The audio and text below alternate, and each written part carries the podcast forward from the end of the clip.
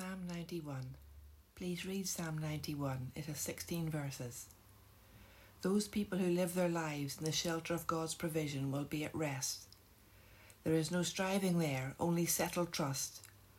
God will be an everlasting protection against those who try to hurt us, trap us, and bring us down. God will cover us, just like a bird who would cover her chicks, and that is the place of true comfort and peace.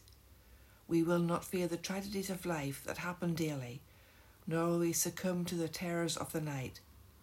God will be our abiding refuge and personal safekeeper of our lives and souls.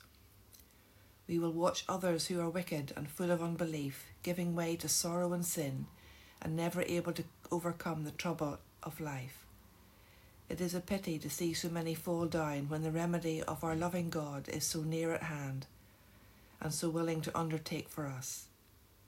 The Lord would gladly gather us, but we will not give him our love and faith. If we make the Lord our refuge, we will not be shaken, and nothing will happen in our life that will finally bring us down or that is outside of God's will for us. He will never let us be tested beyond what we can bear, and in the testing will build our faith in Him and our devotion to our Saviour Jesus. God will send His angels to help us and keep us in all circumstances, which is a great and heavenly blessing. But we also possess the Holy Spirit who dwells in us and teaches us every good way. God promises we will do mighty deeds of faith and love when we are under His reign. When we love God, the promises to us are rich and deep. Those who acknowledge His name as sacred will be rescued and delivered from all foes. God will deliver us from all trouble and lift us up and make us great in His kingdom.